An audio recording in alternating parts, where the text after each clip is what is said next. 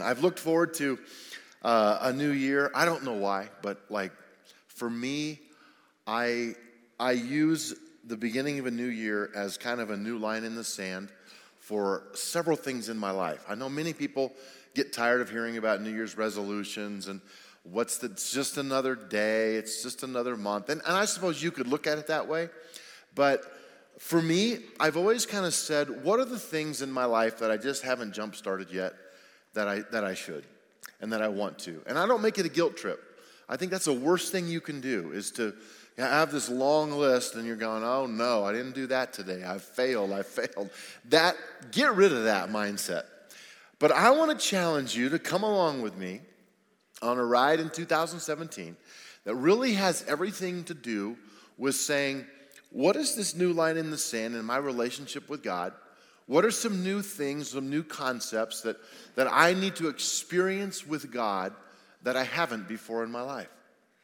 Every one of us in these auditoriums here at Timberline this weekend, we are a year older today than we were a year ago today. How many of you know that's a true reality? So, the question for me that I, I really do personally invite myself into is Am I am I different in this year? Have I grown a little bit in my relationship with God? How am I different? Or am I just doing the same thing I've always done? There's this little phrase, you know, someone who's walked with God for 10 years, are they one year mature 10 years in a row? Or are they 10 years mature because they've been growing every year over that decade? And I just want to say, I'm going to invite you in these first three weeks of 2017 we're going to throw a bunch of stuff out there. We're going to talk a little bit about our year. We're going to talk a little bit about the world and Timberline's impact in the world. Over these next couple of weeks, we're also going to talk about uh, Timberline Church campus here in Windsor, in Old Town, and some of the exciting things that are happening there. So, it's also going to be personal. How many of you have set some goals? Maybe you haven't called them New Year's resolutions, but you, you are wanting to think in terms of maybe some new changes going on in your life. Just wave at me. Okay. Definitely the majority there. So I like that. And it's always like most people have things like I want to lose weight, I want to get in shape, I want to be healthier. And all those things are in your control. All those things you can do. Getting closer to God, learning more about truth, is that something that's within your control? I think it is. I think it is. Walking in the Spirit just a little bit more, trying to listen and hone in on what God is saying to me, is that in my control? Kind of. I, I do believe God is speaking.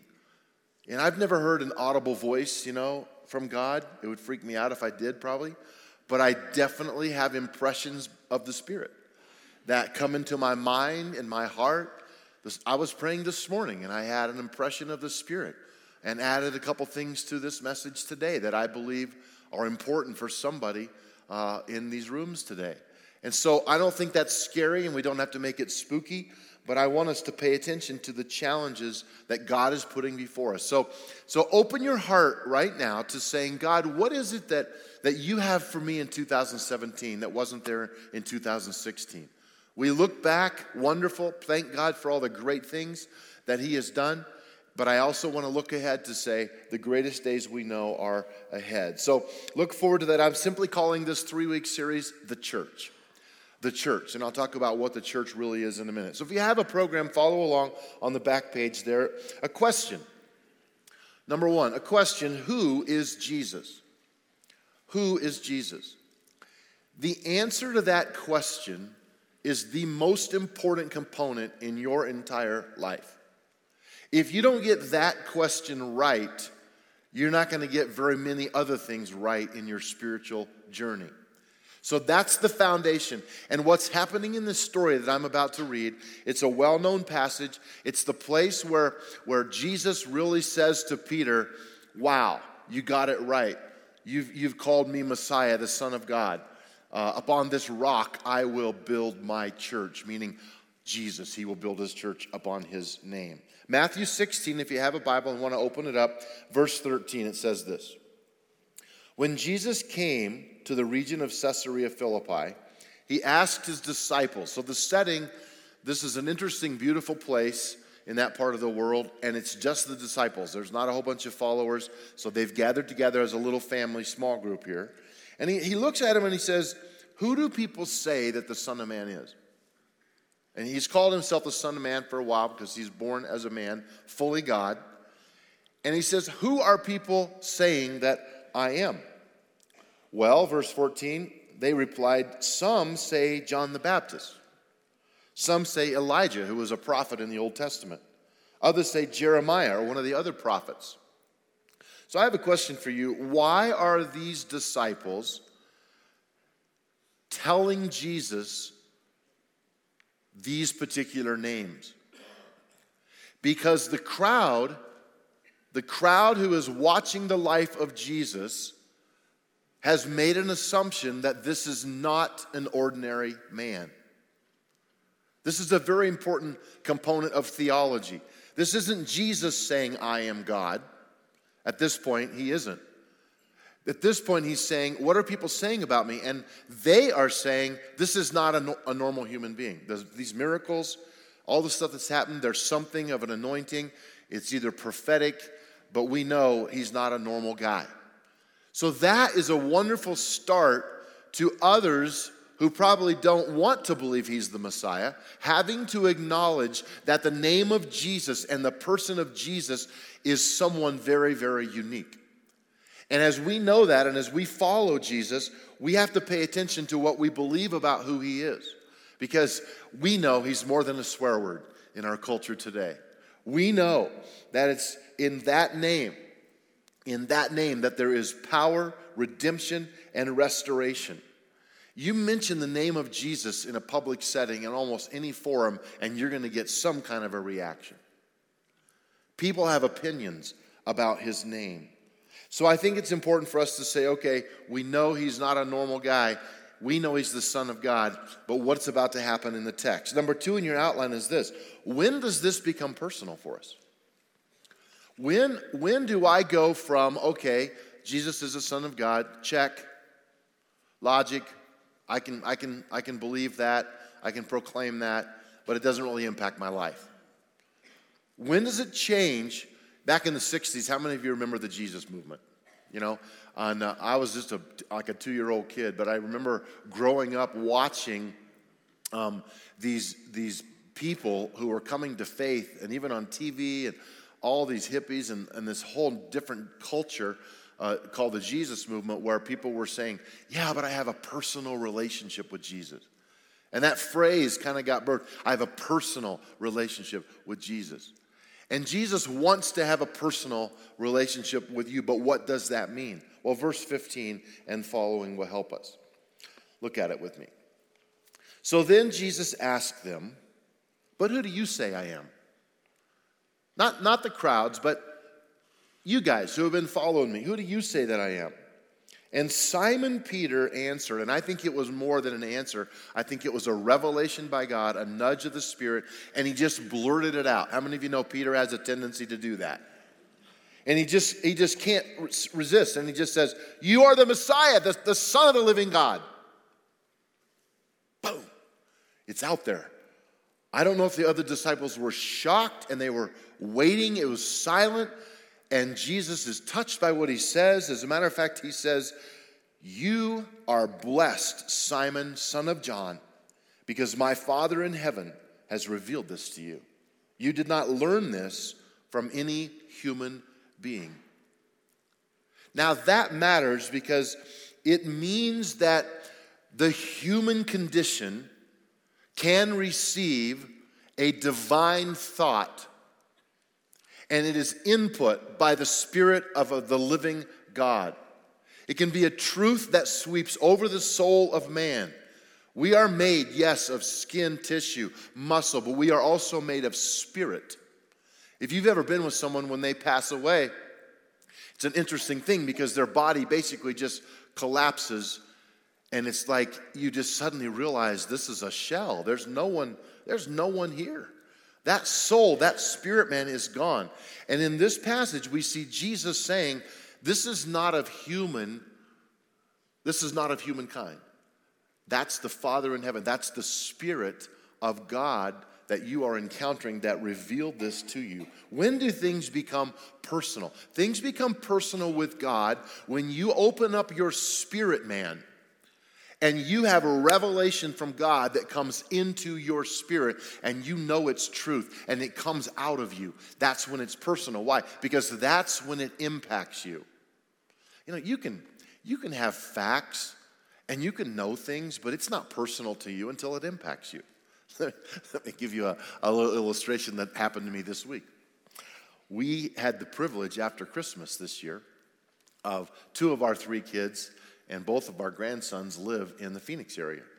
So we had the privilege of heading down to the Phoenix area uh, for about nine days down. It was a wonderful time. And I was looking at my, my phone one day, and I have a little weather app that I always, I don't know why, I just like checking the weather in different places. How many of you have this obsession? Yeah, okay. And usually it's where I want to be, you know what I mean? And, and we were enjoying, you know, mid 70s uh, shorts and flip flops and, you know, mid 50s at night. And I was just oblivious to the Colorado weather stream. And so I opened my phone and I looked last Tuesday or, and I saw all this cold air coming. Like, it said it was going to be like 12 below zero and snow. And I'm looking at my phone, and I'm not kidding. I don't know that I've ever done this quite this bad.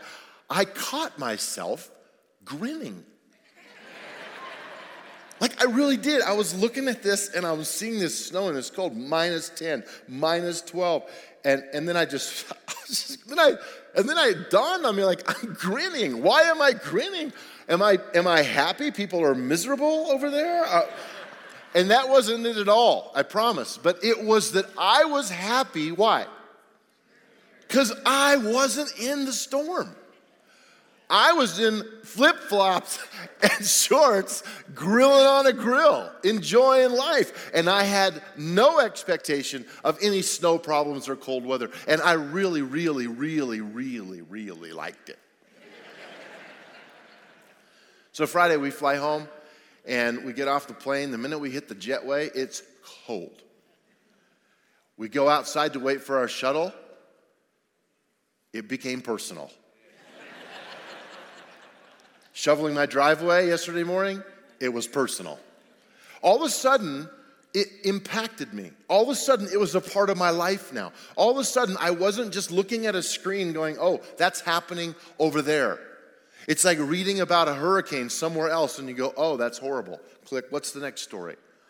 If, if it doesn't impact you personally, then, then it doesn't have a way to get a hook in you. This passage, this story, this moment in the life of Peter and how Jesus responds is our clue and our indication and our understanding that the God who created the universe, the God who created the heavens, the God who is above all other gods, has a personal connection with humankind. Your spirit can receive a message from God. Wow, that's a big deal. And then it becomes personal. You know, people who just kind of add Jesus to the grocery cart and it doesn't mean anything to them, they don't understand the power that God wants you to have living in your life. And so this year, I feel excited about what God is doing and what He's putting in us because why? It's personal to me.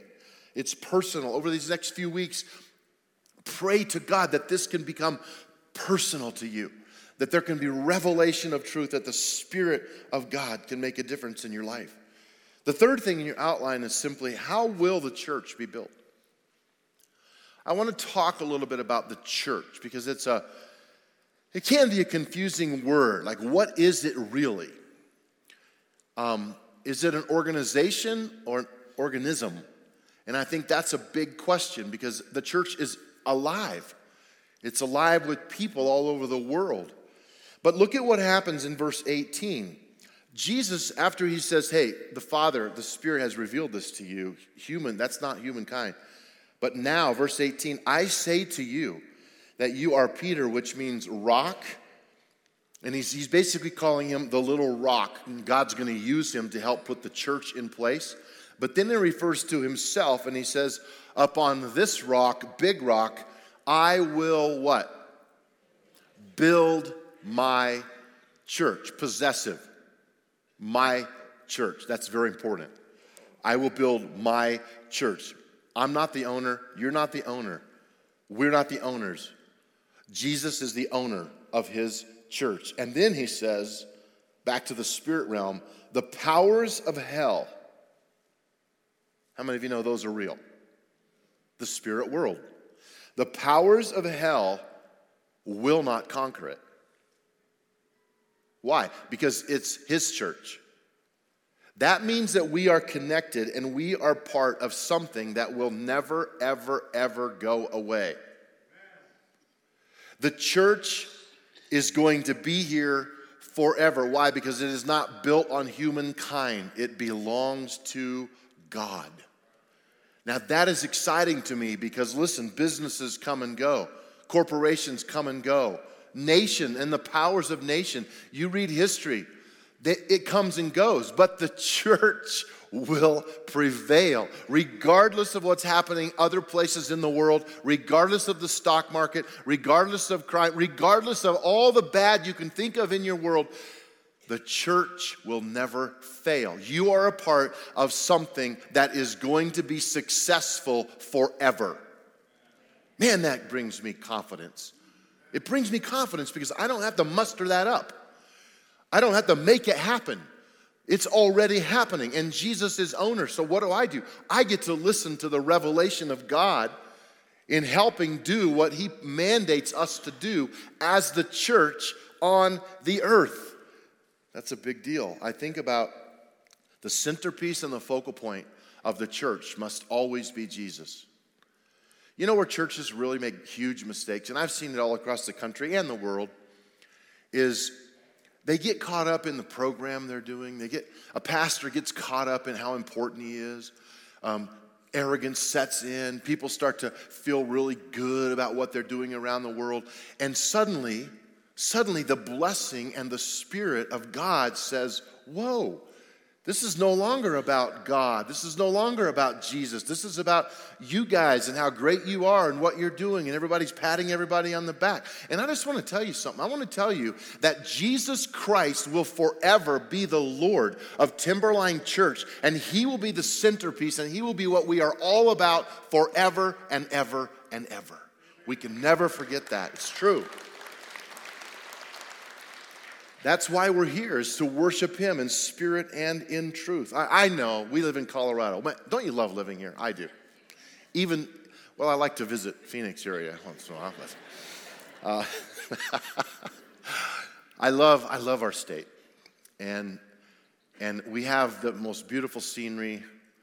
And so as a pastor, I get, I get this. I get, Pastor, you know, don't get to church much because you know I kind of I kind of feel God more in the mountains. You know, like I get my canoe and my dog Sam and sorry if your name's Sam, we'll call him something else. Uh, and and I take I go to the lake up there and there's some fish in that lake and I just put a hook in the water and I sit there and I meditate on God and, and I just feel His. How many of you know God's up there too?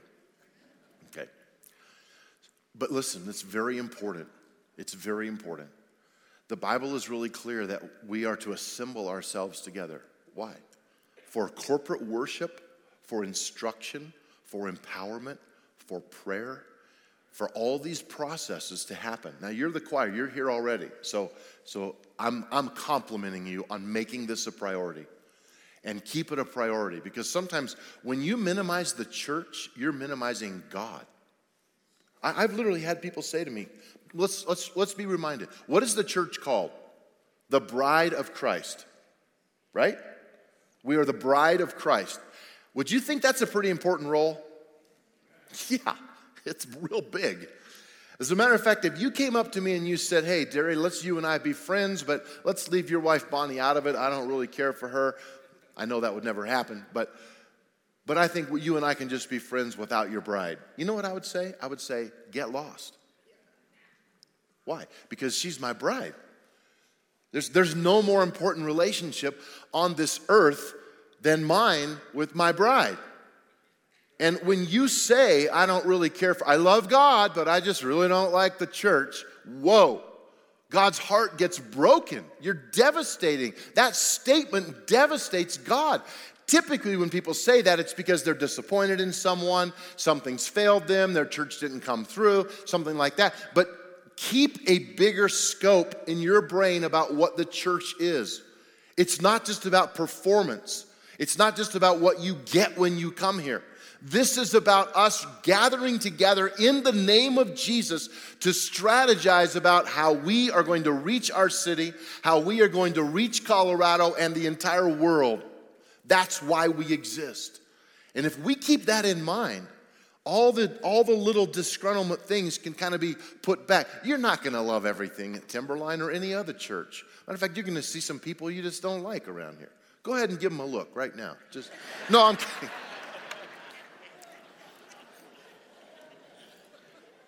I'm always amazed when someone comes up to me and says, oh, Guess who I saw here today? And I'm like, Who? And they tell me, and I'm, they say, They're a very bad person. And I'm like, Well, aren't you glad they're here? No. Yeah, we are. How many of you want sinners to be among us? See, we're going to open this place up. We're going to say, Come one, come all. We're going to build bridges to people you don't even care for. Well, that isn't, what, what do you mean? Well, we are. That's what Jesus did. Now we're going to be true. We're going to tell them the truth, but we're not going to tell them the truth in anger or be mean. We're going to tell them the truth in love, and we're going to invite them into our world. And we're going to sit and have, have food with them and have a cup of coffee with them. Why? Because we love lost people. And we can't lose that mission. We can't just sit and be comfortable and have heat and air conditioning and everything we want. We, we, are, we are not called for that. We are made for interaction with the divine world. And God speaks to his church through human beings. And those moments come. And that revelation from God should change the world. Can you tell I'm excited? Sorry my Pentecostal roots kind of creep up in me when I preach like this. Um, you know, Jesus said in John 12 32, when I'm lifted up, I'm going to draw all men unto myself. And, and I believe that statement. That's why if we lift Jesus up and he's the builder of the church, we can simply listen for the revelation and be obedient. Because without obedience, nothing's going to change either, right? Man, where am I? I am so lost right now. Number four, let's just get to it. What is our role? What is our role in building the church? This is fascinating how Jesus closes this story out. It's in verse 19, and he says to them, I will give you the keys of the kingdom. I will give you the keys of the kingdom of heaven. Whatever you forbid on earth will be forbidden in heaven. Whatever you permit on earth will be permitted in heaven. Then he warned them not to tell people that he was the Messiah. What's he doing here? What's the point of all this? What, what this really boils down to, there's tons of commentators all over this verse, and it, it's, man, it's huge from A to Z, concepts and thoughts. But the bottom line, where I think theologians would agree, is that if we hear and receive the revelation of truth from God and we obey and we do the work of the Spirit on this earth, that changes heaven. That changes all of eternity. The things that happen here on this earth as we are empowered to correct, rebuke, love, encourage, that is released in people to the point that their eternity will be different. We are empowered now to be the church. You know, I, I, remember growing up with our kids, I stopped saying, let's go to church, because obviously our family went to church all the time. And we tried to not overdo it with our kids. And they came to one service on a weekend. We didn't say, you know, sit through all these services, but, but we wanted them to be in church. But I started saying, kids, let's go be with the church. Let's go be with the church today. Because that's different than just going to church. You can go to church and not be the church. You understand what I'm saying? And I want you to ask that question Am I going to church or am I the church? Am I the church? Because God wants you to feel personally empowered by the Spirit of God to be the church everywhere you go. So that the church is not confined to these auditoriums. God forbid. But the church is everywhere in northern Colorado. It's where you live, it's in your neighborhood, and you are an ambassador of God receiving divine thoughts. And we're going to talk a lot about that. Let me tell you one thing I'm very excited about. We're, we're going to do a whole series on prayer and intercession and, and hearing God and what that really means practically. And, and we're going we're gonna help you find some practices in your life that will actually help you interact with hearing and discerning the voice of God in your life because we are in a culture that opposes our faith in Jesus as much as any time I know of that I've been alive in America. You think that's an overstatement or not? Okay, I don't think it's an overstatement. And our culture is not really wanting us to win. We are seeing more intolerance toward people of faith in Jesus than I've ever seen before. It's, it's amazing to me. Even if, if we leave them alone and we leave people alone that don't believe us, they're attacking us for our beliefs, even uninvited. When I looked over our, our 14ers that we kind of unwrapped last year, and they're very simple, and, and we're going to continue those probably for two or three years here. 14ers are, are mountain peaks above 14,000 feet. 54 of them here in Colorado. And one of the things that, that we talked about last year at this time was, was encounter is one of those. How are we going to encounter God? How can we build in moments in our weekends where we just stop talking and we listen and we pray and we, we think about the divine coming and giving us those revelations? We're going to continue that. And we've had a lot of those this past year where we just anoint people with oil, we pray, we've had people really touched by God. We're going to continue to to practice community. That's another one was how can we be a big church and yet a small community? How can you really feel connected and loved and cared for when you're hurting, when you're broken, and you know someone's praying for you, someone's caring for you? How can we do this in community? I want us to care for babies. I want us to care for our precious young people. You guys, our middle school is exploding right now. Hundreds of students, and, and our youth pastors are working so hard. Pray for them and pray for these high school students. I mean, it's, it's, it's an, suicide is an epidemic in northern Colorado. And we're the choice city. We're, we're the city where we have been given so much, and we've got to pray into that. We're going to have moments when we just stop. Be praying now, but we're going to pray against the gates of hell. That's what Jesus said, that he will prevail over the powers of hell. How does that happen? It happens when you and I become that conduit for the message from God to pray it out, speak it out, live it out, and have the faith to see it happen. I also want you to just love on our seniors, uh, our singles, our married couples. Say hi in the hallways at Timberline. Let's, how many of you want to be a friendly church? You know, let's just make sure that people who don't even like God, when they come here, they just get smothered in love. And they just leave so confused because they thought we were jerks. You know what I'm saying? And let's just blow away every kind of thought that they have about who we are and what we believe. Let's just love people and let's embrace them and let's encourage them and let's speak the truth as we have opportunity to do it. Another one was apprentice. The A in your outline is apprentice. We're working very hard to develop a very clear pathway for you to have discipleship in your life and movement toward God. The last one is mission. I'm really excited. You know, our mission statement, the one sentence that we said is most important at Timberline is this Timberline Church exists to lead people into a transforming relationship with Jesus Christ and with others. That is why we exist as a church. Let's keep that in mind this year and let's know that the church will never, ever fail. I want you to be part of something bigger than yourself. I want you to think about it more this year. I'm going to be reminding you these next couple weeks.